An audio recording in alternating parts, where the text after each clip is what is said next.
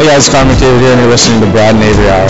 Hey, what's going on? This is Master T coming your way. And is there an hour you need to lock into? Yes, it's the Brad and Avry Hour, the only hour you need to lock into. Yo, yo, yo, what is good? What is good? What is good? It is the Brad and Avry Hour, episode 23 on Facebook Live. Avry Lewis McDougal here. And we're going to Skype right now Mr. Brad Bartko, who's in Ontario. Yes, he's in Ontario right now with his fam- with his wife's family in Barrie. Let's get Brad here on the line. Give me one second. Got a lot to get to in the Brad and Avry Hour, episode 23. A lot of UFC talk, NFL talk, CFL talk, NHL talk. So we jump on here right now. Call the man back. All right. We are live from Holly, West Edmonton Mall. And, uh-oh, we got someone else joining us now. Walking into the room, blasting Mr. Brad Bartko. Welcome back to the podcast, sir. How you doing? Good, man. Good. So this is our first show with you in Ontario, and if you're watching the feed right now, Brad, for our show, Vic Michaels just walked in right now. He's blasting Kurt Angle's theme song behind me. It's true. It's damn true.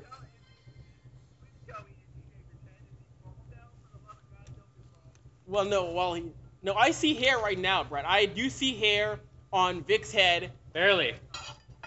Barely. No, well, Shawn Michaels, he is not yet. He's not like Shawn Michaels rocking that bald head as we Give, saw. give it another four or five years. Four or five years. so come here, Vic. Uh, uh, let's see. Yes, Vic Michaels returns to the Brad and Avry Hour. So, Brad, how's how's how's Barrie? How's the trip to Ontario with your lovely wife? How's that going so far? Man, it's incredible. You were you were telling me this morning it snowed in Edmonton, and I'm sitting here in shorts and t-shirt.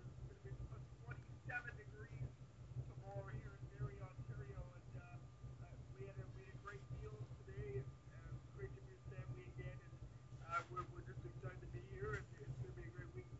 No, of course. I, I hate you so much. Yeah, I mentioned to you, Brad. Yeah, it did snow today in Edmonton. My backyard's covered in snow, and it's awful. And yeah, I think tomorrow is going to be only about three degrees here, and you guys are having summer still in Ontario. Isn't that awful, Vic? This guy's out here in Ontario boiling. Oh, it's unreal. You know, we got snow. I got my skis out today, so that was fun. And uh, yeah, I think winter winter is here. It is time. That is unfortunate. And you know, I'll tell you what, boys. I, I had to uh, I had to remind myself I was in Toronto. I I, I kind of I, I forgot yesterday. I was walking around downtown and I was like, what in the world is going on? Why is there so many leaf sweaters here? And I'm like, oh yeah, I'm in Toronto. I totally forgot that here I am wearing you know cheering for the Ottawa Senators against the Leafs in a Toronto bar, and uh, it didn't go very well. wow, you just hear Brad stirring the pot in Ontario, like a typical Westerner, aren't you? Yeah, we're having fun out here. You better have uh, Nickelback playing. What? S- settle down. That's all. Always, always Nickelback, always That's all that matters. settle down. So, guys, as I'm sure you saw, Brad, I'm sure, of course, you saw Vic. The Edmonton Eskimos, they're in some trouble. They've lost three straight games in the CFL Western Division, and they are now at seven and eight in second last in the division. And right now, the playoffs look pretty slim for hopes right now, guys. Even yeah, is there a chance the Yeah, crossover right now? Where do we Oh. sit? Right now, yeah, right now we're in fourth in fourth place in the crossover. I mentioned to Brad last week. I know it's not, it's a guarantee to win in the East because they've already lost to Ottawa, they lost to Hamilton, and even though they're out of the playoffs now, Toronto beat them as well too. So things are looking pretty good for them, even they do go as a crossover team in the Eastern Division, guys. Yeah, big win for Saskatchewan today. There's a team that's really turned it around. I know earlier in the season it didn't look like playoffs were going to be an option for them, but they've uh, they've rallied together, and I think they've almost claimed the Eskimo spot uh, near the top of the Western Division. And it's it's sad because with the Grey Cup, of course, being in Edmonton this year, you know, there's a lot of people who want to see the Eskimos in that game, and I think it's good for the sport if if they are in that game. Um, but I'm, I'm going to cling on to the little hope that we have that we do get an Edmonton Calgary Grey Oh. Cup. Go ahead, Brad. Go Well, ahead. I- as you know, boys, in in, uh, in 2010, you know, it was here in Edmonton. The Eskimos uh, didn't make that either. Um, and, you know, it's I, I seen some on Twitter today, and, uh, and I had backlash for this last week. Uh, Vic Michaels and Avry, as you guys know, uh, I would I said to start uh, Kevin Glenn over Mike Reilly, and I think you know what? At this point, I think it's it's about time. I think uh, we've seen Mike. You know, it, it's not always Mike Reilly's fault. I get it. I understand that. Uh, the defense has had its struggles all year long. We we've talked about it week in and week out. Um, the offensive line seems to struggle a bit as well. But I think maybe a changing of the guard, maybe for a week, maybe for even two weeks, just to shake things up a bit and give this team a different voice in the huddle. Uh, whether, and you know what, it, it could come down to coaching too. We talked about this. I think this is the end of the line for Jason Maas. I think this is the end of the line for, for Mike Benevides and, uh, quite frankly, the rest of the staff. But I, I really think, you know, just give Kevin Glenn a shot. He's a vet, he's a veteran quarterback. He's been here before. He's done it before. And and why not let him swing the ball to, you know, Derel Walker, Duke Williams, and uh, gi- give him a shot for a week. I don't know. What do you What do you guys think? I. I, personally don't think it's uh, Mike Reilly's fault. Uh, obviously, being the quarterback of the team, he should, you know, share some of that blame. But I, I really feel like Iron Mike is not the the be all end all here. I think Jason Maas Maas definitely walking on eggshells, especially with the exit in the playoffs last year. You know, there's a lot of questions with him, some of the decisions he's made. So I think if, if anybody's on the hot seat, it's definitely Jason Maas for sure. Benevides, of course, that that whole coaching staff kind of clumped in uh, together there. But I really do feel like it is a bigger issue than than just the quarterback here. The, the, the defense has has not been as good as it needs to be. The secondary has been an issue. That's a carryover from last season. Um, and I think that's kind of where you start is, is the defense and, and work your way from there. It's, it's kind of funny that you mentioned the defense, and ironically enough, what does the defense go out and do? They limit Saskatchewan 19 points. But you know, the offensive line today was a big issue. In fact, you saw Reilly getting hit over and over and over again. And early this season, we were complimenting this team. Wow, Reilly hasn't been hit very much. Fast forward some 16 weeks, and he Right. can't stay upright. And that's a big issue, seeing Mike take hit after after hit in the season, guys. Well, and and that takes a toll on a quarterback, guys. I don't care who you are. You could be Aaron Rodgers, Drew Brees, you know, Henry Burris. I don't care who you are. That takes a toll on you. Uh, I think mentally as well. You because you start thinking. I, I think you almost start. Uh, you, you start getting rid of the ball almost a little too early because you're almost worried that hey, I know I'm getting hit. I got to get rid of the ball now because my offensive line doesn't have my back, and and that's not a good sign, guys. Is, is those, those guys are hired and, and they're there to have your back. They're there to protect the guy under under center, and and they're really not doing the job. So I, I think the the Eskimos, if if things continue, they might have to take a look at that as well. No, they might have to, and it's tough because this is the guy. This is this is the MOP. This is the M, this is the MVP of the league right now, and he's not getting the protection he needs. And it would be, as we mentioned earlier, it would be a shame if this team ends the year at eight and ten. I've said it before, eight and ten. They go into as a crossover right. team and end up getting blown out to Hamilton or Ottawa. That would not be a good look for this franchise. A hundred percent. Oh, I mean, so I guess you know what? If they do find a way to make it to the Grey Cup, more power to them. But I'm, I'm, you know, I'm, I'm positive. I'm, I'm, I'm, I'm Mr. Optimistic. But to me, I think the Grey Cup is going to be between Calgary and Ottawa in tw- in November, guys. You, you couldn't ask for a worse Grey Cup final, I think, for Edmontonians. Ottawa versus Calgary, you know, two teams I don't think too many people will be getting out of their chairs to go watch. But yeah, Edmonton, they got to get their act together quick. They're running out of time. You know, it's this is this is a big season for them, and, and they're definitely underperforming. Uh, that's for sure. They really are. I think Vic, Vic, that's exactly what I envisioned when I purchased my Grey Cup tickets at the, at the beginning of the year was Ottawa Calgary. I was all excited for it. Uh, it's you know I, I I I don't know what to think. Do I sell my tickets? Do I keep my tickets and go to the Grey Cup? I I I, I don't know what to do anymore, and uh, I just hope the Eskimos can uh, get their act together and turn around. But they got to turn around fast because the time's a ticking. No, it truly is. It truly is. Of course, guys, going from, of course, going from the Eskimos to our other local team, the Edmonton Oilers, kicked off their season. Of course, for that first game in Germany against the Cologne Sharks, which they won 4 to 3 in overtime, playing on the big ice. And then they had a season opener against New Jersey, and well, that that start, guys. Different continent, same awful start. New Jersey wins that game 5 to 2, but once again, first shot, first goal beats Cam Talbot. Yeah, what are your thoughts on it, that game, it boys? seems, seems Uh, like uh, last year, as, as you know, kind of trickled over to this year. Uh, the team they, they looked very disorganized on the ice, and it, it's it's it's it's not a not a start that they wanted. That's for sure. This is a team that has a lot to prove this year, a lot of wrongs to right, and um, you know one of the main guys behind that is Cam Talbot. And when you let him let the first shot in of the game, that's uh, probably not the start that you want. Although he, for the rest of the game, he, he did play okay. There was a couple goals um, that I wouldn't put completely on him, but definitely not the start for Cam Talbot. The defense looked a little weak in areas. Uh, I don't know how long the Evan Bouchard experiment is going to go. I think I think you could probably pull the plug on that uh, sooner rather than later for various reasons. Um, and yeah, Kailer Yamamoto is he a guy that's going to be here long term? That's something they need to figure out. Um, so yeah, just a lot of question marks, and, and definitely not not the, the season opener that uh, Oilers fans wanted to see. So, your thoughts, Brad? Well, wait, well, wait, wait a minute, wait a minute here. Let's let let's let's settle the train down here. We're only we're only one game in. I know, you know. We, let's not, uh, as you mentioned, Vic Michaels. It's it's not all Cam Talbot's fault. The defense did look, uh, and from what I heard, I was on an airplane, but from what I've seen, uh, they looked in, in absolutely horrendous. Mm-hmm. I know uh, Leon Draisaitl was a step behind. Um, Evan Bouchard, look, I, I'm I'm going to give him his nine games, and I believe he will be sent down. I, I don't think you, you you give him eight more games, and and then obviously pull the plug, and maybe he goes plays in the World Juniors and lights it up again uh, in the OHL. I think that's a that's a very real possibility. Ethan Bear, I think, uh, fills that role. Uh, other than that, we have no other option other than maybe going to make a trade. I've been hearing names like Justin Faulk and yada yada, but again, the cap space comes in to question uh, with that as well. And then you, you mentioned Kailer Yamamoto. I, I have I think more more faith in Kailer Yamamoto than I really do in Evan Bouchard. Um, I gave Evan Bouchard the benefit of the doubt. He made this team. Uh, he made some uh, boneheaded mistakes in his first game. Hey, I understand maybe it's a little jitters.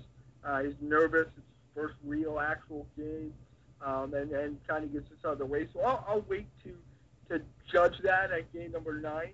But I think Yamamoto's more of a mainstay. I think he's proven that. I think he's ready. I, but the only question for me is his size. Uh, he's still small. Mm-hmm. He's got that speed though, and I, I, you know what, guys? To be brutally honest with you, I love to see him with Connor McDavid. Uh, we've seen Ryan Nugent Hopkins out of practice today, and they had Drake Caggiula there with McDavid and Ty Rattie. And I, I, I'm still kind of scratching my head here because I don't understand it. I, I never will understand the whole Drake, Drake Caggiula thing in Edmonton. Um, I, I thought maybe Yamamoto would push him out of a job or potentially Alex Chiasson, but uh, he's still on this team. And now we're trying him, Connor McDavid. I just I don't get it. I don't understand it. I think maybe uh, Yamamoto should be there. If not, maybe you know who might have earned it after game one would be uh, nonetheless, but Milan Lucic uh, possibly up there with 97 for maybe game two. But hey, I you know what? I'll give the Oilers hey that that was a goose egg. Let's let's get rid of that and let's get ready uh, for Thursday night. They're back in North America. They're I think they're going to be sharp. They got something to prove, and I Cam Talbot and the Oilers are going to be a lot better. Uh, they need to be better. And we've talked about this before, Avry. Mm. They got one of the toughest schedules to start in the year. And if they don't start hot, if they start ugly, they could easily be out of the playoffs by November, and, and they could be booking tea time. So they need to be better. They need to be. They need to come out a lot more uh, physical, a lot more faster, and I, I think they they'll do that against Boston. No, they're going to absolutely have to be. And of course, mention the schedule. They're playing so many of their Eastern teams already in October. They're playing the Bruins. They're playing Pittsburgh, Washington. They're playing the Rangers in MSG, and they never beat New York in New York. It never happens. So you're right. If they if they're if they escape October with three wins or four wins, to me, you gotta get some guys are on, a, on the hot seat, and I and you might see I've been before. You might see one of the few in season GM firings if you're the Oilers, Brad. Yeah, yeah, and we we've talked about this before. I know, I know, we we're all kind of on the same page, Vic Michaels included. Uh, we're not fans. Um, I, I'm not gonna you know, sit here and, and, and bash the Oilers or, or, you know, that's not what I do. But I, I, you know, I'm not a big fan of Peter Chiarelli. We, we, we voiced this. We've been down that road. We've talked about the, uh, what he did in Boston, kind of that, that debacle, that, uh, you know, tear down. He's kind of somewhat done the same thing in Edmonton. Yes, he's led us to the playoffs, and I, you know what? To a point, a part of me will be forever grateful to Peter Chiarelli for putting this team back in the playoffs because still part of it. You got to think, guys.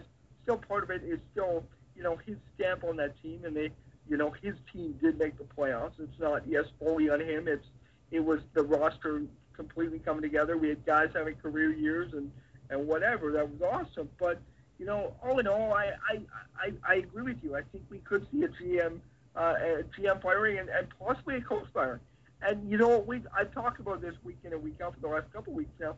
I don't agree with Todd McLellan leaving. I, you know, I, I've always been a Todd McLellan guy. I always will be. I don't think he's really the problem in Edmonton. But maybe that new voice, maybe Glen Gulutzan, maybe Troy Yawney comes in and, and takes over at an, as an interim basis, or possibly Glen Gulutzan full time. And uh, maybe it's a maybe it's a new uh, new turn in Edmonton. But but again, we've been through how many coaches in, in the last 12 years. Um, I don't know if I want to go through this coaching coaching carousel uh, again. No, I, I agree with that. You've been through yeah, you've been through eight coaches in the past ten years. But uh, yeah, I think this is on GM's head because Peter Chiarelli's had how many chances now to really turn things around. And really, even when he came in, he didn't have to really do much. He didn't have to trade Hall. He didn't have to trade Eberle. All he really needed when he came into this franchise was maybe another defenseman, and you're good and you're fine. But he came in and flipped over the table and traded away top assets for assets are nowhere near what he needed for this team to be successful. I mean, that's an easy. Go ahead, Vic. When it, when it, yeah, go ahead. Yeah, okay. Yeah. I, I, get, I get the I get the floor. Yes, Um, sir. Yeah, no, I agree. Uh, it's a couple head scratchers for sure. Uh, I think at the time we all knew something had to happen. There was uh, you know various issues with this team. I think the writing was on the wall. Taylor Hall, Jordan Eberle, that era was over, and it's just unfortunate, kind of you know how those trades unfolded. Not to say Adam Larsson is a bad player; he's a great defenseman. Um, but when you you know you see Taylor Hall go on and, and have an MB, MVP year in New Jersey, Right. it's it's it's hard to say that we won that trade. It, you know, it, I, I think I think it's you know the proof is in the pudding there that that, that trade was lost. But at the same time, something did have to happen, and uh, not sure what that was. Wait, what's going on, Brad? I, I'm not, I'm not I, wait a minute. Whoa, whoa, I'm not, I'm not sure we we lost that trade. I, I think I, I, I'll disagree there because I, I'll, I'll tell you the trade we did lose the, the Jordan Eberle trade flat out. That's a that's a complete loss. Um, the Larsson to Hall trade was you got to think this is two completely different players, two completely different positions Sure. two completely different needs. Uh, the Edmonton Oilers needed a top guy. They needed a top defenseman. Uh, they believed that to be Adam Larsson. I, I still believe that. I, he- Is is he that did though? well That, that's my biggest Oscar. issue. I don't think you look you look basically straight on paper, one one for one. Um, Taylor Hall, it, safe to say one of the best players in the league, top ten for sure. I think that's an accurate 100%. accurate. Um, is Adam Larsson a top ten defenseman in this league? I don't think so. I think he's close. He's on the bubble. Obviously, he has time to improve. Um, not taking anything away from Larsson. hmm He, great defenseman. Like I said, the Oilers needed a guy like this. But if you're looking at that trade one for one, Taylor Hall is obviously the better player. He was back then. He is today. Um, I still support the trade. I, I, I it needed to happen, but uh, like I mentioned earlier, it's just kind of unfortunate how it did play out. Uh, now that we've seen how both of these players have progressed, uh, I I don't think Adam Larsson is a number one on this team right now. He is, but uh, the Oilers are still lacking that offensive defenseman that they desperately need. I don't think Adam Larsson's that guy. Not to, not to say that he needs to be that guy, but um, on paper, uh, I think it's obvious that the Edmonton Oilers did lose that trade. Like I said, I'm still a supporter of that trade.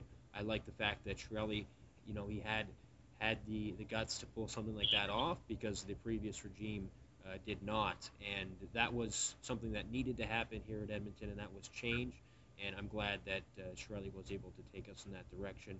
But at the same time, uh, it, it's, like you said, it's only one game, so it's hard to judge. But Mhm. basing it off last season, uh, it doesn't seem like the plan is is working. Um, so hopefully we can see that change in the next couple of games here. So, A- Avry, I, I Yeah. like this discussion. I, I think I want to stay on this for a minute. So, you're so let let's say so because you got to think Taylor Hall's in a brand new position, brand, brand new environment, brand new coach, brand new teammates, what, whatever it may be. Same with Right. Larsson. Larsson's in there. you know he, he was with a brand new team. Now, do you think Taylor Hall could have the same year he had in Jersey, in Edmonton? I think you could even argue he might have had a bigger year playing with McDavid. I think so too. Yeah, with Connor McDavid. I mean, you could, you could put me on Connor's wing, and I'll get I'll get 75 points. You put Taylor Hall But you on got- you McDavid's got- wing. I, I think, I, I think, it, and the problem, and you know what, Vic, I, I agree with you. You bring up some about, I, I like that, but I, I think there's there was too many egos, there was too many chiefs in one room, and somebody had to go, and Taylor Hall was the guy. You look now, Taylor Hall is the guy in Jersey. He's the guy that team leans on. Um, you know, they, they they built around him. He's he's now roommates with Nico Hischier, and you know he's leading those young guys, and you know Pavel Zacha, and and you, you look at Kyle Palmieri. Kyle Palmieri's going to have a he had an incredible year last year with Taylor Hall. So, I mean, it's it's completely two different uh, situations. I think it, as you said, Vic, it needed to happen. It happened. There's nothing we can do about it now. Um, and and I think Edmonton got what they needed at the time. Uh, New Jersey got what they needed in a in a, a prolific top six elite scorer, elite talent, uh, number one overall pick in, in that right, and uh, he showed it. And Ray Ray Shero, uh, the guy who was in Pittsburgh, looks like an absolute genius for uh, pulling off the trade. And you know what? I, I'm not bitter over it. It happens. Um, I, I wish Taylor nothing but the best. There, there was just a lot of issues in Edmonton that I don't think he could be the same player that it, that he is now in New Jersey. If that makes sense. No, yeah, I, I 100% agree. Uh, it's one of those things where the move had to happen. It needed to happen. Yeah, the Oilers were moving on in another direction. This is McDavid's team. It's no longer Taylor Hall's team, um, and that's a trade that you can you can debate forever. I think there, there's no point in, in doing so anymore. It happened. It's over. Uh, the Oilers needed to make that trade. Uh, I guess the only the only point to make is did they get fair value on that trade, and that's something that still time will tell. We're not 100% uh, certain on, on who won that trade. I would, if you were to say now, I, I would personally say Taylor Hall and the New Jersey Devils, but at the same time, uh, I don't disagree with the trade at all. Uh, Hold the on. Oilers needed to make that deal for sure. Hold on, guys. You know, you know, seeing in Toronto. Well, dang, we got Tavares now. Better trade Marner, or better trade Kadri, or better trade Matthews. Not saying that. You can have guys who are elite Right. talents with each other com- as complementary pieces. You don't have to trade away guys that are more than one star guy. In Toronto, they're finding a way to make Matthews and Tavares and Nylander, well, when he signs, which he will sign, work. They're gonna make it work in Toronto. And Edmonton couldn't make it work. But, Come but on Avry, now. Wait a minute here. But, but, but Avry, uh, with them, with Toronto, it's going to come down to money. Uh, they're, they're, they are going to have eventually an issue with money, just like the Oilers did with, you know, obviously McDavid and, and Draisaitl signing. It, it, it's going to come down to will the Leafs have enough money to sign all the players they need to sign to keep their core? I think, you know what, I'm going to be brutally honest with you here, guys. I think eventually it's going to come down to one of the two, a Willie Nylander or Mitch Marner out the door. And that and that's my opinion. Because you're not trading Auston Matthews, and you sure as hell ain't trading John Tavares.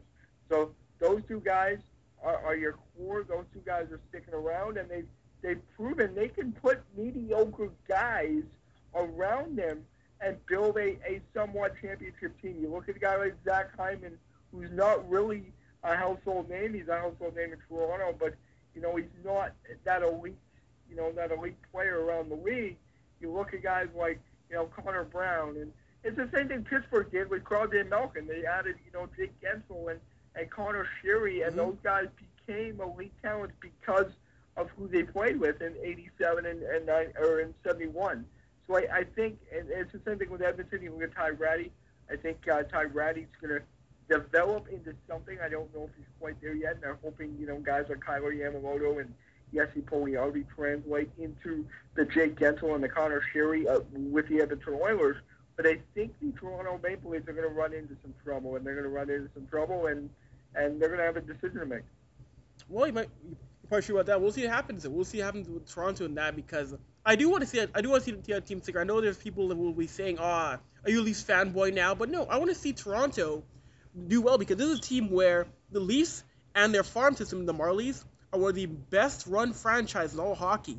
So seeing Toronto doing well, to me, in my mind, is great for the game, Brad. And I'm sure you feel the same way, Vic. Having Toronto being an elite team good for the league as a whole. Yeah, no, absolutely. As Uh, a, I a team that you know it's go, go. been uh, starving for success for you know way way before our lifetimes. Yes, way before. Uh, so yeah, no, it's good to see. it. Dinosaurs roam the earth. Totally, yeah. You know, Oilers fans don't want to admit it, but it is it is good for for the league. It's good for the country. Uh, nice to see Winnipeg hmm with success too. That's that's a really good story over there.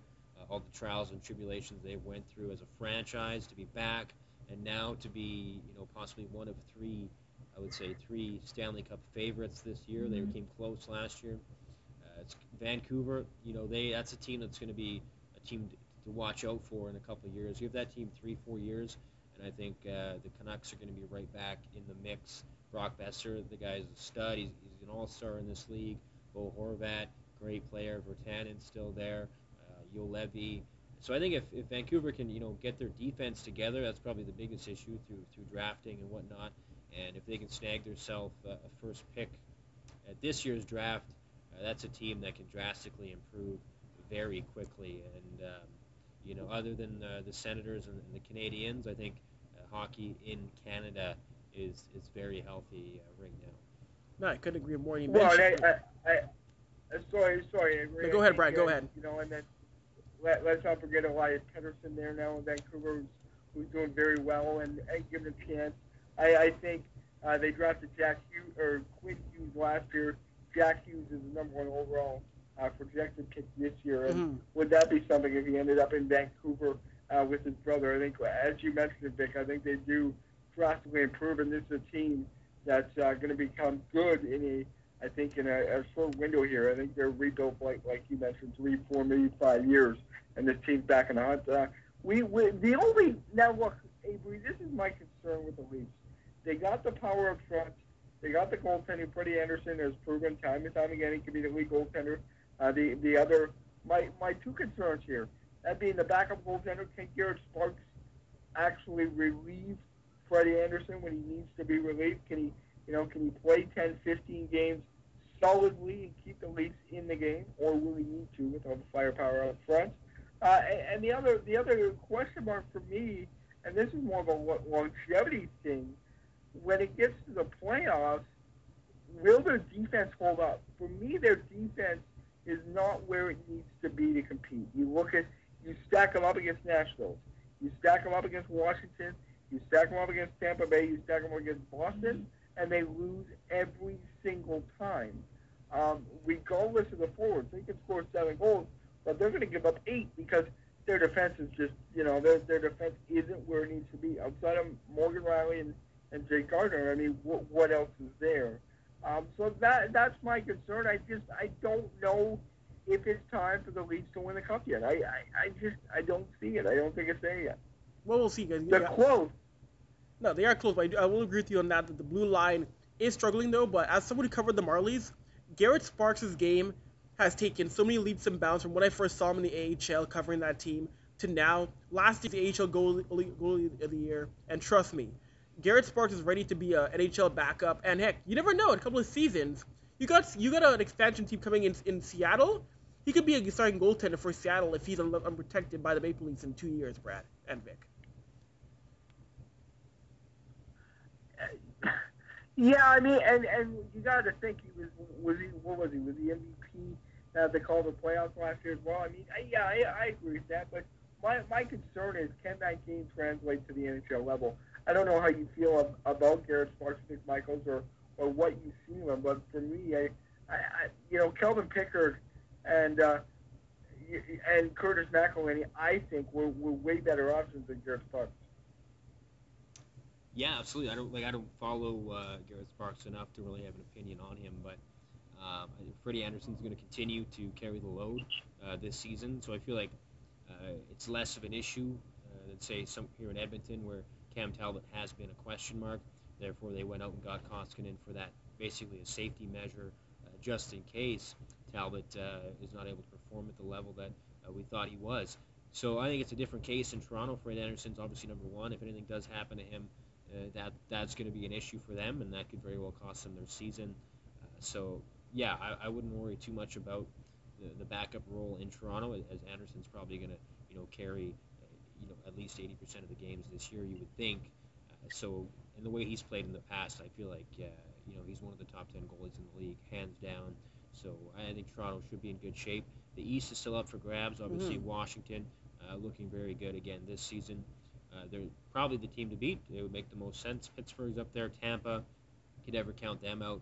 Uh, you know, so the East, I think those are your probably top three teams. Then you got teams like Boston and Toronto, which would be kind of the next tier down. So I would personally keep an eye on the Boston Bruins uh, myself. That's my sleeper pick in the East this year. Uh, a lot of young talent for those guys. Tuukka Rask, still one of the best goalies in the league, and um, yeah, you got guys like uh, Bergeron, Marchand, and Chara, uh, great character guys that uh, don't seem to be going anywhere soon. So I would uh, I would keep an eye on the Boston Bruins. I don't know about you, Brad. Uh, who, who do you got coming out of the East? You know, I, I don't think I have them coming out of these, but my, my two my two sleepers, especially this year, I, I know it's early, but I really, really like surprisingly what I've seen from the Columbus Blue Jackets, what I've seen from the Carolina Hurricanes, believe it or not, and what I've seen for the Buffalo Sabres.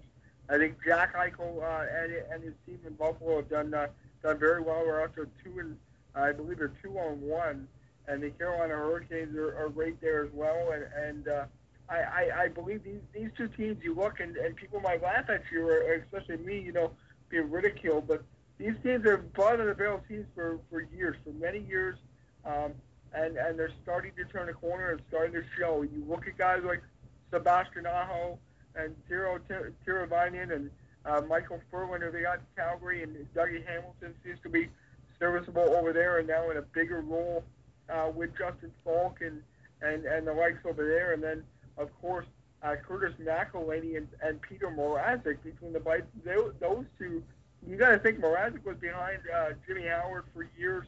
And, of course, McElhinney bounced around Columbus and Toronto and really both have been given a shot. McElhinney, you know, wins his first game um, in, in his debut, and then Mrazek has, has done well to start the year as well. And then you look at uh, Buffalo, Carter Hutton, a guy, another guy, given a shot, sat behind Jake Allen, you know, in, in St. Louis for years, season, season, season, and now, now it's his turn uh, to get a job and, and to get a, a starting role, and, and he hasn't disappointed. So I think for me, those are those are two coming. But I think to make the playoffs, I really keep an eye, especially in the East, uh, the Columbus Blue Jackets. It's never a team that's out, especially with their Tommy Panarin and uh, Sergei Bobrovsky and the defense they have over there. The only question mark is how bad are they going to miss Seth Jones uh, down the line? He's out four to five months, so we'll see what the toll it takes on their young guys and, then to fill the role there. Yeah, it's a massive gap on their blue line. We mentioned um, Buffalo and Carolina the two teams who've started things well. Buffalo is above 500 for the first time since 2013. That's insane. Mhm. They've gone that long, and they were not above 500 at any point of a season. we talking the Bills or the uh, Sabres here? But Sabres, like, hey, Buffalo sports for quite some time been taking a big fat chunk of the L. So to see Buffalo turning things around, you know, it's good. Yeah. It's good to see Buffalo finally. I guess I know, I know it's early. I know in hockey it's very early, but hey, the fact they're above 500, good for the Sabres to be back at that mark again. Yeah, absolutely. The Sabres, they've been bad probably since the Daniel Briere days. uh, when they made a run there, would have been probably, what, 2010, 2009? Yeah, that was their last real playoff In run. there. And, yeah, and then back in uh, Brian Gionta, I believe, was back on that team. Ryan Miller, of course. Yeah. Um, yeah, no, it's been a while. Poor Buffalo fans. Those guys have, you know, we, we, we whine about it here in Edmonton, the, the stuff we went through the past decade, but Buffalo sports fans, with obviously the, the Bills and the multiple Super Bowl uh, losses there, unreal. I just, uh, I, really feel for those guys. It's a tough city to, to be in. and still no sports titles in Buffalo since the AFL days of the Buffalo Bills. They have no at sports titles in the 60s in Buffalo. So I mean, Yeah, it's crazy. I don't. I mean, the Sabres will. I think will eventually win a cup, but we'll see what happens though. I mean, you're two and one, so good job, Buffalo. So, boys, what do you want to move on to next? I think we got to talk some UFC. Oh, Like, well, Oh yeah. how can we go. not talk to you? That's the talk of get town. UFC. t- You know what? I think that was one of the. on, boys. This one's gonna get messy. That was quite the card, you know, and not even just, of course, of course, we'll get to the whole Khabib and McGregor thing, but even before that, I was watching, I was, I was at my buddy uh, Matt Ingles' house, my old co-host of ABC Sports Show. We were watching at his house in um, near the airport, and I, my goodness, I watched Tony Ferguson and Anthony Pettis fight. Great fight. That was fight of the night, guys. Awesome Hands fight. down. Tony Ferguson, Fantastic. warrior. Fantastic. Um, yeah, that was definitely fight of the night. I would think. Uh, you know, Ferguson rallying at the end there, bleeding, blood everywhere to come Mhm. back, and obviously a ref stoppage, I believe, due to due to blood, two Yeah. cuts um, t- uh, top of Pettis' eyes. Um, awesome fight. Apparently he. Uh, apparently, sorry guys. Apparently he broke his hand. Oh, Uh, is what, what I heard. Anthony Pettis uh, broke his hand, so they stopped the fight uh, due to that. That's what I heard. Okay, that makes Okay. sense. That makes sense. Yeah. Um, yeah. Overall, like a, I would say an above average card for sure. Kind of on paper, nothing, you know, really to, to, to get excited about. But uh, obviously the the big surprise knockout of the night, uh, Avry, which was a great one. Um, the Black Beast. Derrick Lewis. Derrick Lewis, the guy. I think the guy was gassed after 10 seconds in the fight. He could barely move. Uh, and, and His even balls in were his hot. Remember, guys? Oh yeah, took his pants up because his balls was hot. Yeah, I, I do. I do like um, in the post fight how he acknowledged that he uh, his cardio was not where it needs to be. Where Joe Rogan mentioned something about a title shot, and he's like, I don't, I don't deserve no title shot. Um, so I did like that. But yeah, yeah, Derrick Lewis, the power that was an unreal knockout. Volkov was winning that fight for sure, Mhm. and he, he literally just had to, you know, the last 30 seconds it would have been over. But great, great knockout by Lewis. Much props to him. And um, yeah, he definitely needs to, to hit the treadmill uh, because he, he was in rough shape near the end of that fight. And of course, he's, he's motivated by Donald Trump calling him, saying, "I'm not, not Russian MFR out." Is Donald Trump Donald Trump's phone call motivated him in that fight, guys? That's hilarious. You know what is, guys? Um, I, I read a few things. Uh, I read a few things the other the other day and, and today on uh, on Derrick Lewis, and believe it or not, uh, somebody is predicting him to take on and will follow me here. But they they're predicting Brock Lesnar to beat Daniel Cormier, and then they're predicting Derrick Lewis take on the beast, the animal himself, Brock Lesnar for the title. I, I don't know how you guys feel about that. I'm not even sure how I feel about that. I think you know what? I think Derrick Lewis deserves it. He's he's, he's been in there. He's he's battled. He's an absolute warrior. I love watching him fight. I love his post game uh, or his post fight interviews. Always with Joe Rogan. Uh, he's always got something comical to say. But uh, another title for me, guys, and, and I think a guy that's that's been waiting far too long and, and might get you know the short end of the stick here if we see a Khabib uh, McGregor rematch, and that'd be Tony Ferguson. hmm I think uh, I think Tony Ferguson is an absolute warrior. I think he's shown it against the against Anthony Pettis that nothing phases this guy. He can take a shot. Uh, both those guys, part of me, can take shots. Uh, I know for me, I'd be done in about 10 seconds. But uh, you know, T- Tony Ferguson for me is next in line. Uh, for me, this is a guy that deserves a shot, and I think he'd be a he'd be a proud UFC champion. Yeah, I guess really we'll come down to like uh, Khabib's suspension will be kind of the be all end all on that. Uh, I'm assuming he's going to get something. You would think at least six months for, for kind of the after. Well, well, well, you know, for, for those of you who- for those who didn't watch what happened, let's, let's reset. For those who didn't watch, um, you probably know Khabib beat Conor and neck crane, and out, of course the entire time the lead up between Conor and Khabib has been very personal. Um, of course, Conor's going after Khabib's family, religion, and a guy from a guy from Dagestan. They're they're about that fight. yeah. They will yeah. fight you, Yeah. as we saw. Khabib, after the fight, was yelling at Conor's coach, Dillon Danis, threw his mouthpiece at him, and then, what I've never seen before in UFC, climbs the cage and jumps on Team McGregor. All the guys, Takes and starts throwing hands. And this, remember, this is on national, te- international television, live, Brawl. a yeah. brawl outside the cage. And this is this is Dana White's worst nightmare. If you're W, if you're WME Inc. and UFC, this is your worst nightmare. Yeah, To yeah. see a fight outside the cage And then you see Khabib's guys jump in the cage, and start playing on Conor. attack Conor from behind, and it's like it's something. It's like those, you know, old school boxing matches where everybody storms Yep. the ring at the end. Yeah, like little Tyson Holyfield It's fights. crazy, and it's you know for the UFC, it's it's a PR nightmare Mm-hmm. because not only that, like fans could get injured. Yeah. You know, people. It, it's assault. Uh, Khabib assaulted on live TV. he illegally attacked somebody, which is against the law. So uh, obviously Conor's guys didn't help the situation. No. You know, egging him on and you know punching him and whatnot when it did happen. But Mm-hmm. just a just a gong show ending. But at the end of the day, you know, as much as UFC hates it, they're also loving it at the same time because this this rematch is writing itself. Like the amount of ratings, the amount of eyes that have that have come on the sport because of this, especially in a time where the UFC is is really hurting for for an audience. I think there, you know, not a not a lot of top guys left. Uh, outside of Conor, you know, Ronda Rousey was kind of next on the list, and she's gone now. We're bringing Brock Lesnar back. Jon Jones has been suspended. Uh, so really, outside of McGregor and, and Daniel Cormier, I would say there's really no name name fighters in, in the UFC. So I think they'll take any publicity they can get, and this is going to be We you like it? Wait, wait till I- tomorrow because that was insane. I couldn't believe it. I, you know, I, and for those of you guys that know, I, I'm a Conor McGregor fan. I, I just love the way he acts, and I, I think it's most of it's for show. Um, you know, he's a, from what I heard, and uh, he's a very down to earth person. He's not actually like that outside the octagon. Uh, very family oriented. So, I mean, whatever sells tickets, the guy sells tickets. The guy, you know, puts on a show night in and night out. I was very surprised, though, guys, um, the way I, I've never seen in my, you know, I, I watch fighting and I've watched a lot of Conor's fights. I've never seen him get manhandled like that by, by Khabib or by any fighter before. I, I was very taken back. I knew right away Khabib was serious. Khabib, Khabib was the, you know, the real deal.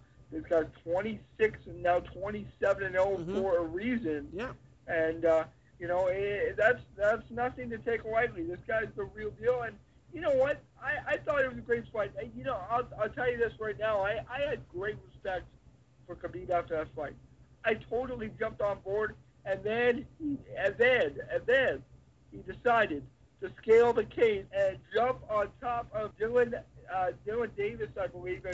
Bellator MMA fighter uh, who was in Conor McGregor's corner. I, look, look, guys, here. I'll put it to you this way. I, I get the chirping. I, I, you know what? Whether you like it or not, it's part of the sport. It's going to happen. I don't care religion, family, whatever. It happens everywhere. It's going to happen. Well, there's a line he crossed. The car- after the fight. Well, Conor crossed the line though. I felt. I like Conor, but he crossed the Li- line. Listen, though, li- listen, though, listen, listen. Uh, uh, Dana, Dana said it before. This is not going to stop. This is not going to end. Uh, you know, it's it's the way fighters are. That's the way they sell tickets. That's the way they, you know, they get their get people's feet in the door.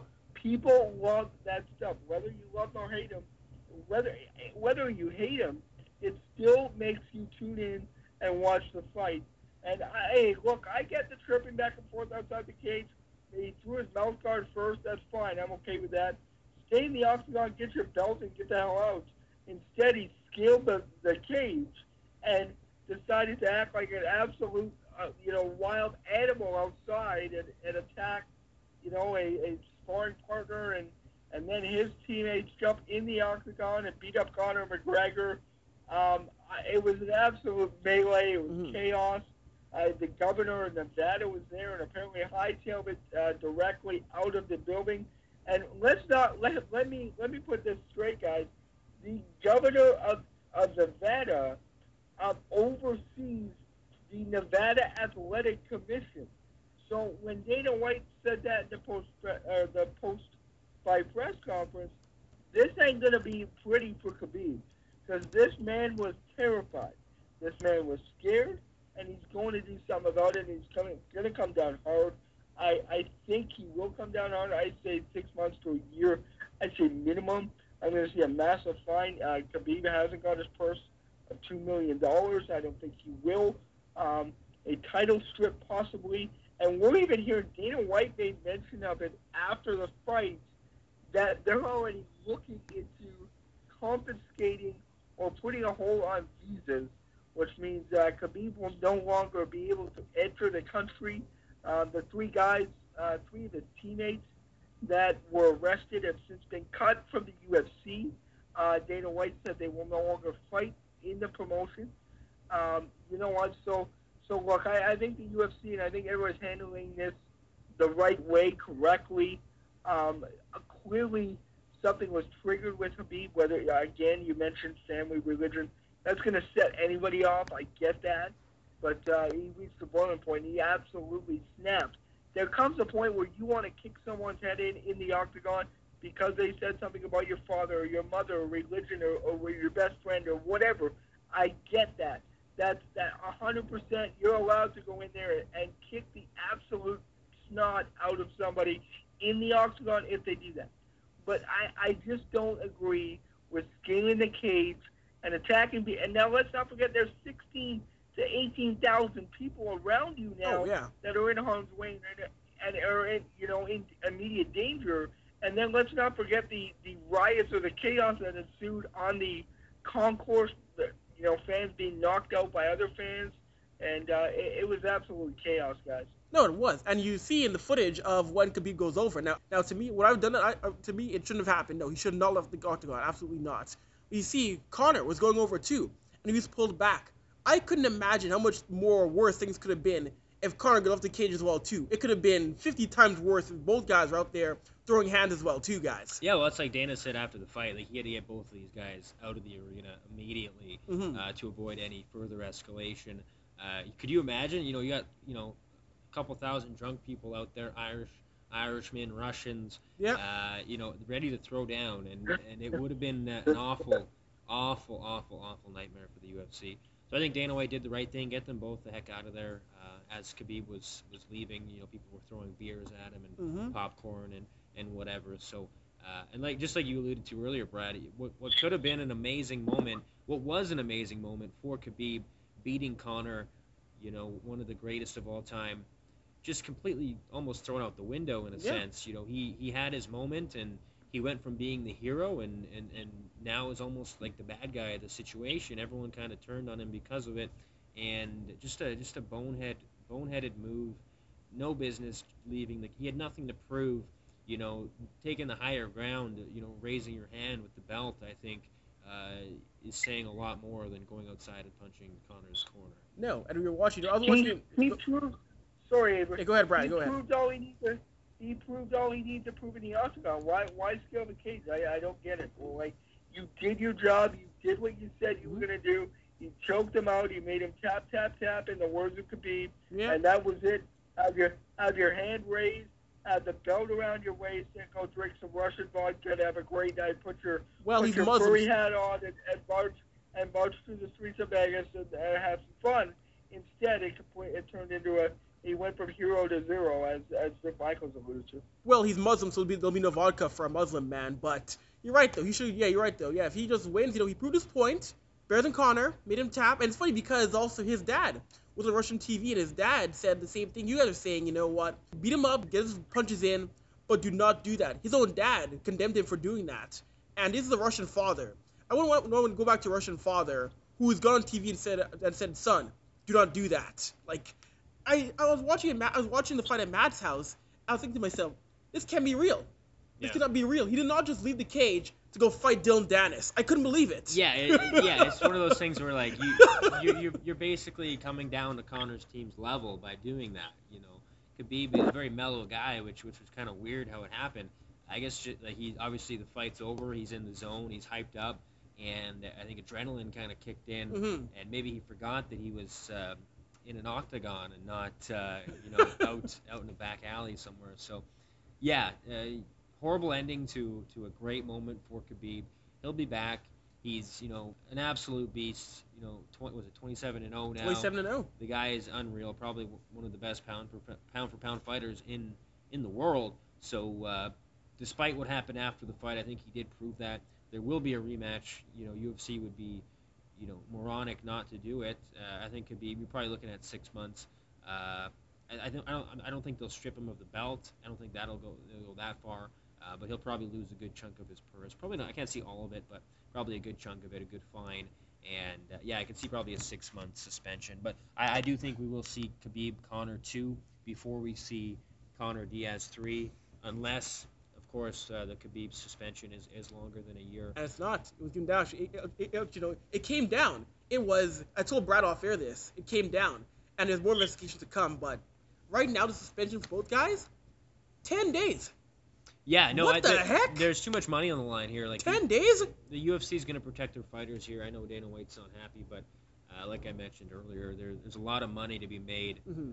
With, with just the spectacle after the match. You know, people want to see this now. People want to see what happens. And uh, you know, Conor is he, he he said it before. He's he's obsessed. He gets obsessed with things. When he lost that Diaz fight, the only thing on his mind was beating Nick Diaz, and he came back and he did that. So I think that's going to be Conor's goal again, and he has something to prove because if Conor loses to Khabib again, I think you know that's the end of, of McGregor, at least his era on top in the UFC. I think the next logical choice would be to drop back down We'll see. and uh, try to reclaim his other belt that he no longer has. But uh, yeah, Conor has something to prove.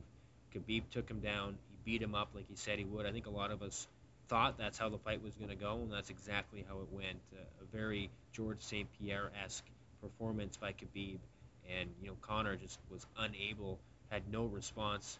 Early on, he was able to defend the takedown, but throughout the fight, just no response. No. And you know, if if Conor can't stand and trade, it looks like he, he's going to be in some trouble if, in, in that rematch if it does happen. That's true. So, Brad, if, if, what are your thoughts, what are your thoughts on the fight on, on the fight before, you before we go out off to NFL? What are your thoughts on the fight before we go off to NFL? Any last thoughts? Like, do you see this fight happening again? If, Uh, yeah. like, do you see rematch I- happening in Vegas, I or do you see do- I rematch do- happening in New York or somewhere else, Brad?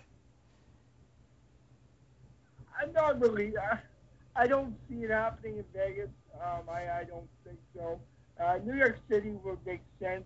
Mhm. Um, I, I don't see them going overseas. I don't see them.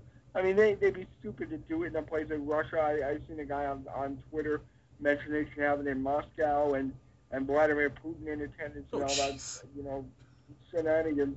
I don't, you know, I, that's not a smart move, especially Conor McGregor and all the hostilities uh, going on there.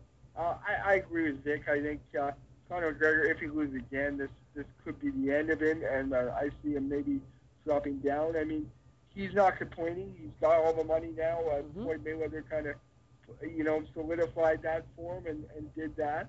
Um, so he could easily walk away today even and still be okay. Um, a rematch, I think Conor's going to be more prepared. I think uh, I, I, I think it kind of caught McGregor off by guard, off guard. Uh, the, just the takedown ability and, and the ground game, because as we all know, once you uh, once a beat takes you to the ground, it's pretty much over. And Conor's the complete opposite. They the stand and you know let's stand and trade, as Vic said. Um, so so I think maybe he'll come in a bit more prepared, maybe a clear head, maybe um, you know a little bit of chirps, not maybe over the top, and uh, maybe we'll see a completely different fight. I'm going to call it now.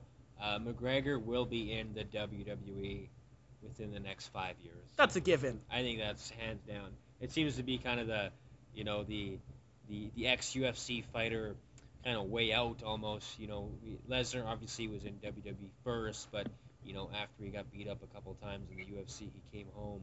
Ronda Rousey, same thing, lost a couple matches in a row, switched over to Uf, uh, to WWE. So I think if if Conor is unable to rebound um, and maybe chooses not to go down in the lighter weight, uh, I think the WWE could be a good option for him. He's still going to make tons of money. He's still a household name.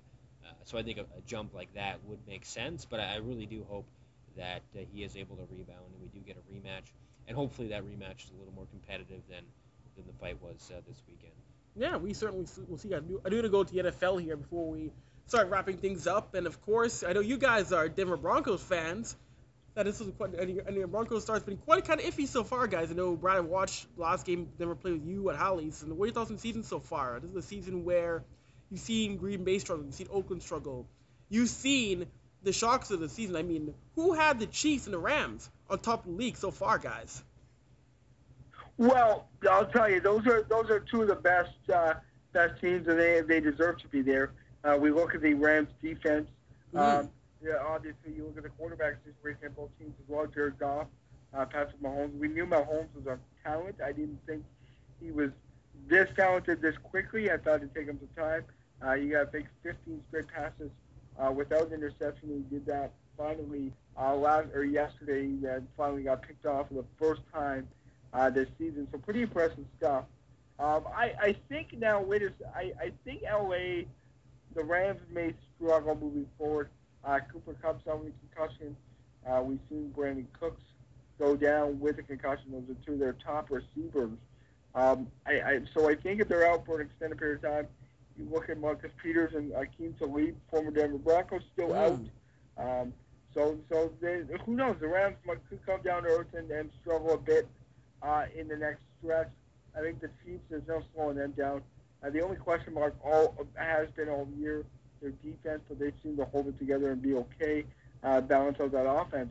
But to my, to the Denver Broncos, I mean, I was more confident now with Case Keenum at the helm and quarterback, but it just seems like they can't get on the same page. Uh, you look at a couple key guys dropping passes to Marius Thomas, dropping key passes uh, the last couple weeks. Um, Emmanuel Sanders doing the same. Courtland Sutton, Sutton looks good. Their rookie wide receiver. Uh, their run game can't quite get going with. Uh, it seems to be more of a committee with Philip Lindsay and uh, and Royce Freeman. Uh, so that didn't pan out. And again, it's still somewhat early. It's only five weeks in. They're two and three. Um, their their defense uh, is is somewhat still uh, has been solid the last few weeks. And um, for me, it's it really comes down to quarterback and Keenum getting on the same page and and getting you know getting into the end zone more frequently and, and his offense helping him out. I think they need a better tight end. Their their tight end is, is very shaky as well. So we'll we'll see. I, I still have confidence that, that this team can turn around. I don't see them winning the division because the Chiefs are you know pretty much have that locked up already. But I, I still believe it's a playoff team eventually. Yeah, we'll see about that. Of course, my Green Bay Packers lost in Detroit. The first time the Lions have beaten the Packers three times in a row since 91. And Mason Crosby misses four field goals. I baffling to see Unreal. Mason Crosby miss that many field goals in a game. It was I was stunned. I was blown away what happened in Detroit. Yeah, I think. Uh, is there? Is he still have a job as far as we know? Oh, of course they're gonna cut Mason Crosby. He's He's one of the best kickers. Yeah. You can't cut Mason Crosby in Green Bay. You can't. He's been there for 12 years. Abysmal, abysmal. Four field goals. That's, um, you know, unheard of. Uh, one thing I wanted to uh, bring up: the the mighty Cleveland Browns. Big win for another overtime game for them. It seems Yes. like every week they're going overtime. Uh, huge for the Browns. That's good to see. I think it's almost a changing of the guard in the NFL. You're seeing a lot of teams that, uh, you know, weren't very good for years hmm and now kind of you know reaching the top. KC is a, is a big one. Mahomes is he's the real deal, but I think uh, the real test is going to come with the New England Patriots coming up here for the Kansas City Chiefs. Uh, I, think, I think that could be the wake up call maybe for them. Uh, the big bad Patriots with a huge win against the Colts.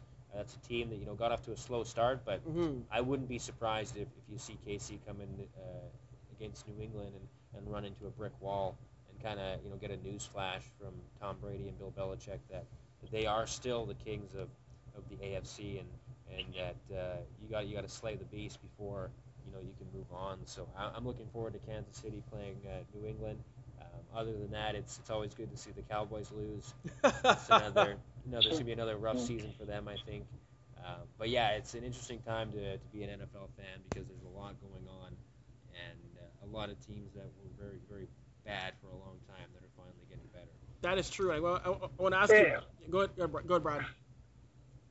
Except the Buffalo Bills, right? They, they're, they're still bad. They had a big win, big win this week. I mean, you know what? I, I do wanna- Um, I'll, I'll- I'll say this, guys. Though I Sorry, still feel that Jon Gruden needs to give back the money to Mark Davis. He still needs to get that money back because the man is a thief right now. Someone called Oakland PD. This man is stealing money right now. Oakland PD, FBI, CIA. Jon Gruden's a thief. How much is he getting paid? Is Hundred million. Oh Jesus, 100 million for 10 years. disgusting. That's but that's on years. them for giving You know, him that you- deal you- though. Like, no, I know it is. It is is it all guaranteed? Yeah, guaranteed. Goodness. You know, you know what, guys? Uh, uh, Vic, Vic hit it on the head. For me, the game of the week is Kansas City, New England. Uh, I, I'm looking forward to this. Um, I, I'm not a fan of either teams. I actually despise both teams, but I think it's going to be a shootout. And this is this is uh, you know the the Hall of Fame, the goat Tom Brady. Some may say not, but I I you know and Pete Manning obviously up there, but I, I think the most active player right now, the greatest player Tom Brady against uh, potentially one of the dangerous quarterbacks in the NFL, and could be Tom Brady's status uh, one day, and that's Patrick Mahomes. And I, you know what? I, I do think I, I think the Patriots this year have shown, uh, especially with injuries and and uh, the, with age, that, that they are coming down to earth. I don't think they are the team they used to be for many many years, or that we're used to seeing. And I'm going to go on a whim here, guys, and say the Kansas City Chiefs win by 10 points. I'm going to say a 10 point win for the Kansas City Chiefs next week, Ooh, and uh, they do remain undefeated. Wow, you know what? I will say KC wins, but it's a three it's a three point game. It's a tight ball game in the showdown of Mahomes versus Brady. Yeah, let's not forget uh, you mentioned the greatest of all time, uh, Drew Drew Brees. That's what I was gonna say. Like all time passing leader. all-time Oh, yeah. passing leader, which is unreal. Kind of goes under the radar. You know, not a lot of people bring up Drew Brees' name. Obviously, you got the usuals: Dan Marino, Joe Montana, Peyton Manning, Tom Brady. But and I, I would still make that argument that you know maybe Tom Brady might be the greatest of all time, but Drew Brees has got to be close behind. With doesn't matter, you know, about anything else. Just the fact that he set that mark is, is Mhm. unbelievable. Yeah, it's true. Well, I think the fact that uh, before New Orleans, I think the fact he was in San Diego for so many years, being with the Chargers, you kind of get lost by the Charger at quarterback. You gotta get lost in the shadow of what LT did, and even before that, what a guy like a Dan Fouts did, and Doug Flutie. So Brees, he kind of got, lost there in, in, in, in- with the Chargers before going to New Orleans. Yeah, guys. speaking of a, a guy who's lost, Philip Rivers. Philip Rivers, yeah, exactly. Forgot uh, Philip Rivers. Kinda, he's kind of tailed out. Uh, but yeah, no. Congratulations to Drew Brees. Unreal. Like that's that's not just you know that's not a small thing. I, you know the the most passing yards of all time. Like that is massive. That's like it's borderline goat status. You got to think, right? Truly is. What are your thoughts on, on Drew Uh, Brees, Brad? Hundred percent. Hundred percent. Yeah. Uh, be, quickly before we wrap, Avry. hmm Um, uh, real, real quick. I know the, the NBA season starts here uh, next week on the 16th, and everybody in Toronto and Ontario here is, is getting excited, especially uh, the recent news. Kawhi Leonard is starting to warm up, and I mean warm, really get warm. The idea of staying in Toronto, uh, you know, he's he's been seen hanging out and and uh, and playing video games and whatnot with Kyle Lowry and and um, you know Jonas Valanciunas You and a couple guys with on the team. more. Um, yeah, no, I'm liking that. I'm liking the fact that yeah, no, Kawhi is you know that's the thing. Toronto's a city where there's that stigma, which to me is still silly. Of oh, it's Canada. I don't want to go to Canada. Like to me, the NBA still really needs to tell these guys what Canada is and what Canada is not. But it's good to see that Lowry and these guys are getting um, Kawhi up to the city because Kawhi will soon learn that Toronto is not this foreign off land blocked off by igloos and polar bears. And, and he will see he'll see quickly, Brad. I'm sure he saw I'm sure he saw on their preseason tour that Canada loves their basketball. Well, he, like, uh, you just go talk to Kyle Lowry. He's a great ambassador of Toronto, Canada. DeRozan was one. I'm not sure if he is anymore. The way, kind of the way that that unfolded. um, yeah, it's like these are guys that love this city. They're willing to stay here long term. Talk to Marcus Stroman, hmm Jose Bautista, Exactly, man that played here for a long time. It's like, you know, it's one of those things. Kawhi, you, you didn't get off to the start that you wanted him to with with the trade. Uh, I think it's he has some character issues. I think that's not, you know, that's not an understatement. I think it's pretty safe to say with the way that he kind of handled himself in, in San Antonio. So hopefully he can uh, get acclimatized to, to Toronto because you know he, he could be a god here if, if he if he wanted to be. And it's going to be very very unfortunate for the Toronto Raptors and the city of Toronto if he leaves at the end of the season. So you know let's cross Well, our 'cause- fingers. Because basic, basically, guys, you, you, if he leaves, Vic, you basically gave up uh, DeMar DeRozan for, for Danny Green, which which is pretty, uh, you know, it's a tough pill to swallow. So uh, for for his sake and and uh, and everybody else, I hope he sticks around and and starts long term. Avry, you got one last thing for us before we go, and uh, just quickly, I want to thank uh, Vic Michaels for for keeping my seat warm in Edmonton, and uh, uh, hopefully we'll have you on again soon, man. Appreciate it. Yes, sir, of course. And of course, we got to get, get some trivia. Remember, trivia is back in the Brian Avry Hour. Get a chance to win on, on a Thursday night. Get to win a chance for dinner for two here at Halley's. It's a great place. Brad will cook your dinner for you. Brad will cook for you. Brad will sing for you. Brad will send you dinner the entire time you're here at Halley's. It's Edmonton's birthday central. So our trivia question. Let's see, what would you do for a trivia question? You know what? We'll keep it nice and simple for trivia. So you know what we'll say? We mentioned Drew Brees. We will say, What school did Drew Brees play at in the NCAA? What, what school did Drew Brees come out of? What college, what university did Drew Brees attend? Nice and simple to win a dinner for two at Halley's on a Thursday night here in West Edmonton Mall. You know what my question would have been? Who who came out of retirement to be in Triple H's corner at uh, WWE Super Showdown this weekend Oh, And who will be wrestling again? Without hair? I, I I can't believe it. These guys just need to retire. Like, stay retired, please, please. Oh, Undertaker, man. stop wrestling. It's over. It's over. Vic, I, I think I think you should have made your cameo on the show and you should have showed up bald. Yeah, well, hey, like I said, give me four years and uh, I'll be there right with with. Uh, oh, I almost let it slip there. With uh, Triple H's Well, buddy. well, I guess it's not a real question, Well, so the answer well- is Shawn Michaels. yes. Um, but quickly, guys, what did you did you guys watch Super Showdown? Did you did you read anything about it? I saw a little bit of Super Show. I saw a little bit of the um, Triple H uh, Taker match, and you know what? I just, to me, it's so funny how we're in 2018 and these shows still need to survive on nostalgia yeah. because the new guys really get zero crowd reaction. They really don't get Well, much like beyond, un- beyond New Day. Beyond New Day, Yeah, what's really like my issue is like Undertaker. It was a good run. Let's move on. Let's pass the torch. You know, you got guys like Bray Wyatt. You got guys like uh, you know Seth Rollins. All these young guys that can easily you know carry the mantle, and yet they continue to go back to these names. Mhm. Obviously, there is nostalgia involved when you bring in guys. You know, The Rock's a big one. Stone Cold, Triple H, all these guys. But eventually, you got to move on. I think you know Shawn Michaels coming out of retirement. It's been eight years since this man has had a match on television, and personally, I don't want I don't want to remember him for what he is now. I want to remember him for what he was ten years ago. when he had hair. exactly, it's, it, it's not the same. It's not the same. Like I I don't you stop. You're tarnishing your memory. It's like Undertaker when he lost. Realistically, when he lost to Brock Lesnar, probably should have been the end. But when he lost to Roman Reigns uh, WrestleMania two years ago, that should have been the end. And now you're almost just like I hate to say it, but you're kind of making a mockery of your legacy. It's like it's Michael Jordan with the Wizards all over again. Yeah, yeah. No, I understand. Well, uh, well actually, well, I think we, we, we, Yeah. yeah. No, you're you're right. You're, you're totally right about that. But you know what? Shawn's 53. He looks like he's, he's in great shape. But what do you prove? What do exactly. you prove? That's the thing. Like, what's the point? I know he's getting a big payday. Saudi Arabia. I heard something crazy, like twenty million dollars or, or something almighty. nuts. There's a big number involved, so obviously that doesn't hurt. If you're Shawn Michaels, I guess you would be stupid to turn down a couple million dollars to wrestle a, a 15 minute match. So I guess. um, for him, good for you. But at the end of the day, I think when you're talking legacy, you're talking all this stuff.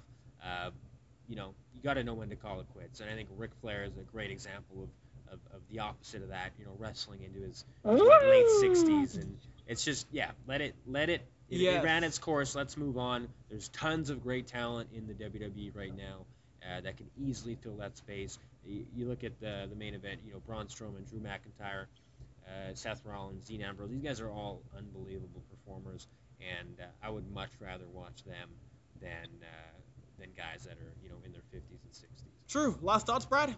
I, I, I couldn't agree anymore. And uh, you know what? Still, that kid inside me, I'm not going to lie to you, that kid inside me still enjoys. I, I still get chills down my spine when I hear that dong or that gong when uh, when the Undertaker enters. And, uh, you know, they just like the, the, uh, the flames when Kane enters or that glass breaks when Stone Cold enters or, or whatever it may be. Uh, you know, I, I still get kind of giddy about that. That still excites me. That's some of the best wrestling, that kind of attitude era. But uh, yeah, it's time to move on. I, I get it for not saying no to 20 million. I mean, who would? I know, I know, any of us would not. Um, you know, we would say yes in a heartbeat. I'd go get beat up for 15 minutes for 20 million. I'll tell you that much.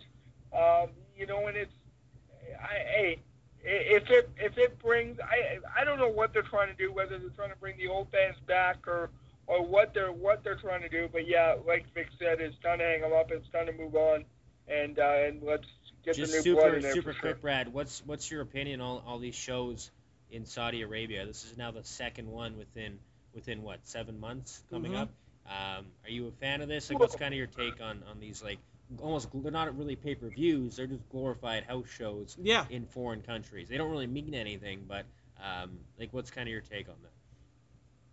Well, I'll tell you what, I don't I don't like the time difference. The, the time change sucks when you go watch it. But uh, you know, no, it's it's more uh, grow, uh, growing the game globally and, and uh, or growing the I, I guess growing the brand uh, globally. They're doing the, the show like uh, you just looked in Australia, and they're doing the all women's evolution and growing that kind of side of things for the women and and whatever. So I, I get it, but I, I just I don't know. I, I don't know how to feel, but especially two in in what is it seven months or whatever you guys said. So I mean maybe hey if you want to do once every couple years or once every whatever, but but yeah, if you're gonna do this once every three, four, five months, it's gonna get old pretty pretty damn quick. No, I really. It I think really it's a little like too much too quick would be kind of my issue. You know what I mean? Uh, You got, oh, you got a pay per view every month. You got Raw, SmackDown, NXT. Now you're throwing in these house shows kind of scattered through.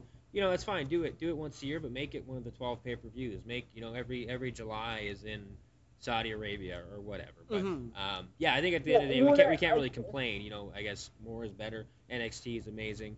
And uh, to see the brand globally, you know how big in the UK or the UK Championship, that stuff's all incredible.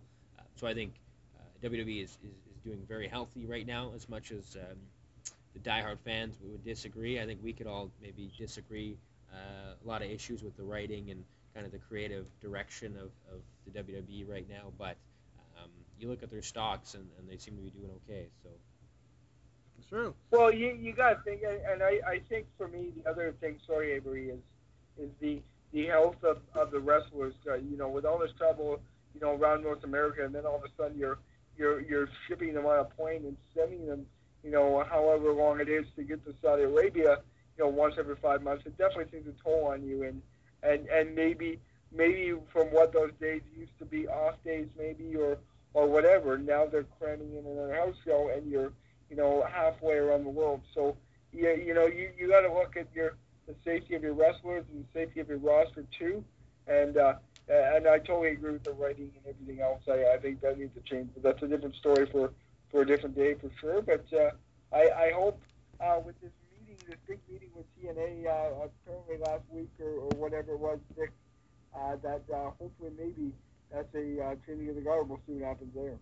Yeah, we definitely will see what happens. I mean, big t- big things are gonna happen in the wrestling world as we as we wrap things up. And Brad, it's been a blast. That you, I'm glad you called into the show from Barrie. We we're, we're gonna we're gonna do YouTube. We're gonna do YouTube live and have your have your face join us. But you know, things didn't work out, so you're stuck. You're stuck with your voice on the podcast as Vic does the what was they was the, little X, the undisputed, X-Pac? little undisputed era. Undisputed Era? NXT right there. NXT. Jeez Yeah. Almighty. well, Brad, But I, I watched I, I watched a live video for like a minute, like a couple minutes there, and he looks like a GQ Nash. bottle sitting next to you with your with your with your cheesy or whatever it is suit on. So you guys look pretty fly, and uh, I wish I could be there. We're having fun here in Barrie. I'm excited to be with family, and uh, I, I'm I'm just so glad I didn't miss a show. I will be back in studio next week, next Monday. Um, you know, Vic, and you're more you're more than welcome to come on anytime, man. We're we're happy to have you, and uh, thanks for doing this, man. I appreciate it. Yeah, no, uh, always always glad to fill in. Um, just let me know. You know, this is a gorgeous venue. I uh, any excuse to get out here would be, I'll take it. it. It's very nice in here for sure. It's my first time being in here, so it's a lot to take in. Oh, it really is. Of course, of, of course we got to thank the guys at Halley's here. We got to thank Shaq, Raymar, Dave, the good people here. Got to thank Match for our pre-show meals. It was lovely once again. Magnificent stuff, Mr. Bartko. Yeah, you you bet. Always good. All right, guys. That was it for that one. For Avry Lewis McDougal, Vic Michaels, I'm Brad Barco. Until next time, we'll see you next week, same time, same place. Later. All right, and that is Nice. that is that. That is that, gentlemen. Done deal. That's the boys. Good stuff. This is quite Good the stuff. Did you uh did you let Da- did you let uh, Danny walk around that casino yet or Do it what? right now. Not yet. No, he's gonna he's gonna walk around right now. It's Easy easy on the pocketbook there. Come on now. Easy on the pocketbook.